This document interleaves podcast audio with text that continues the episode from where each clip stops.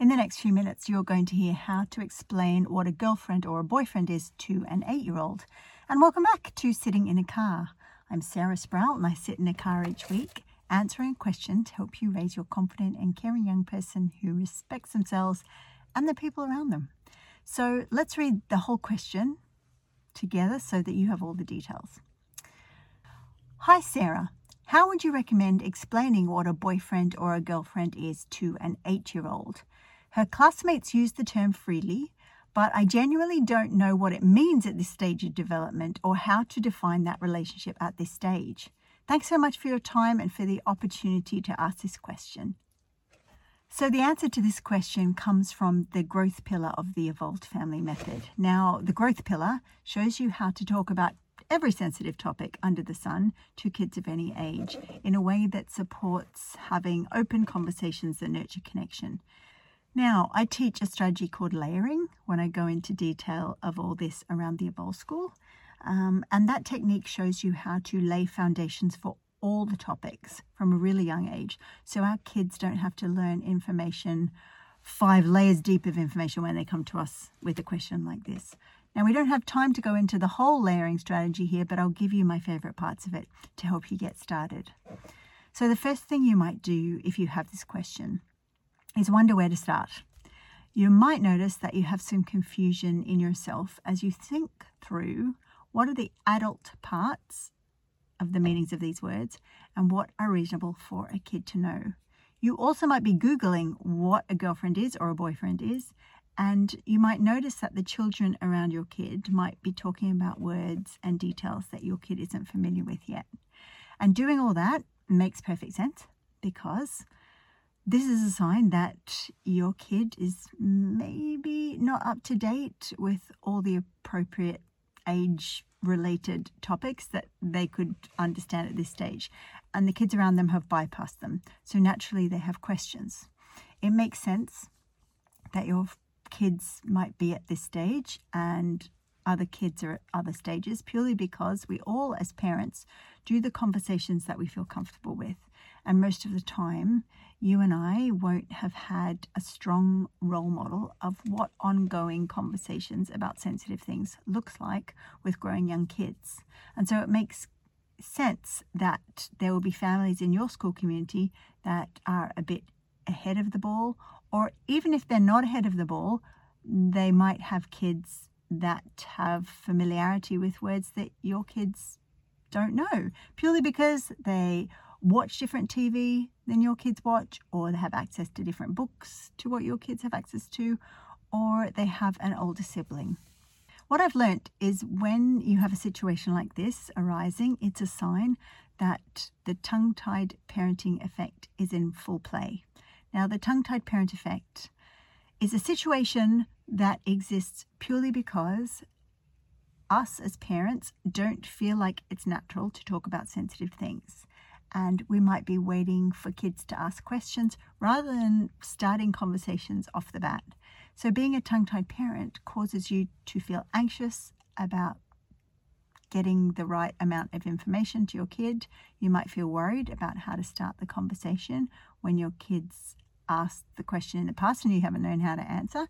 And you also might be avoiding trying something new that you've never done before, particularly if it's related to something sensitive. And this topic about boyfriends and girlfriends is sensitive. Let's just call a spade a spade. So the way you're feeling makes total sense, and it simply means you haven't learned the skills and strategies to make this easy. So you're putting it off and you're avoiding it, so you feel sure you're not making a mistake. So in this episode of Sitting in a Car, I'm going to show you how to explain what a girlfriend or a boyfriend is to an eight-year-old so that you can move from feeling like a tongue-tied parent over to actively build building your evolved communicating family, one open and connected conversation at a time. Step one, it's not just boyfriends and girlfriends in this conversation. Your child might hear that in the schoolyard, but you can describe this in a much more inclusive and less gendered way. Oftentimes when I'm talking about this subject in the classroom, if we're doing relationship and sexuality education, um, I'll say something like girlfriend, boyfriend, non-binary, or other special friend. And it's important to leave the gender open when you're talking about this with your kid, because you don't know what sort of a person you are raising. You don't know what their orientation will be. You don't know what sort of relationships, if any, they will want in the future. And by keeping the gender component open, that is creating a level of connection, because your child does not have to come to you one day and say, uh, uh, mum, dad, granny, aunt, your perceptions about me are wrong. Step number two, we can be talking about all different sorts of relationships from when our kids are really small. Like inside the Evolved School, we teach how to do that when kids are four and under. So the Being Together Pyramid, which is one of nine Pyramids of Progress that are included inside the Evolved School, outline all the age-appropriate conversations we can have with kids of different ages related to relationships.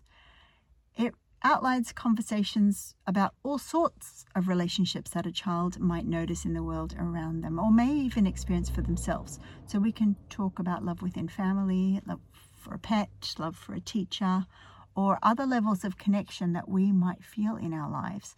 So when we're doing this, we're making sure that we present that there are lots of different sorts of connection we can feel with people in our lives, not simply the romantic relationships that most movies, songs, and people on social media might talk about.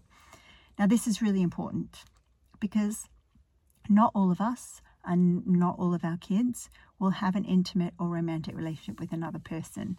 And there's all sorts of models of relationships. And one that just comes to mind is being part of a multi-person relationship, for example, or a community rather than a couple. Um, It has huge value to be inclusive and more broad when we're talking about relationships, and helping our child to understand that we can feel cared for and loved by all sorts of different people and communities. Now, most of us know that it's important to experience connection for our mental health, particularly since COVID influenced our world so much. And that's why it's even more important to highlight that, yes, there are romantic relationships, and some people might call those boyfriend and girlfriend or special friend relationships, but there are also lots of other sort of relationships which can be far deeper and far more supportive. Step number three, crushes and deeper feelings are a big part of not just growing up, but being human. Now, I absolutely remember the person that I had a crush on when I was seven. We were the two fastest runners in our class at school, and he had a head full of curly blonde hair. That in my world was a dreamy combination, curly blonde hair and a fast runner. So we can remove the feelings of snickerings and silence around the idea of feeling close to another person.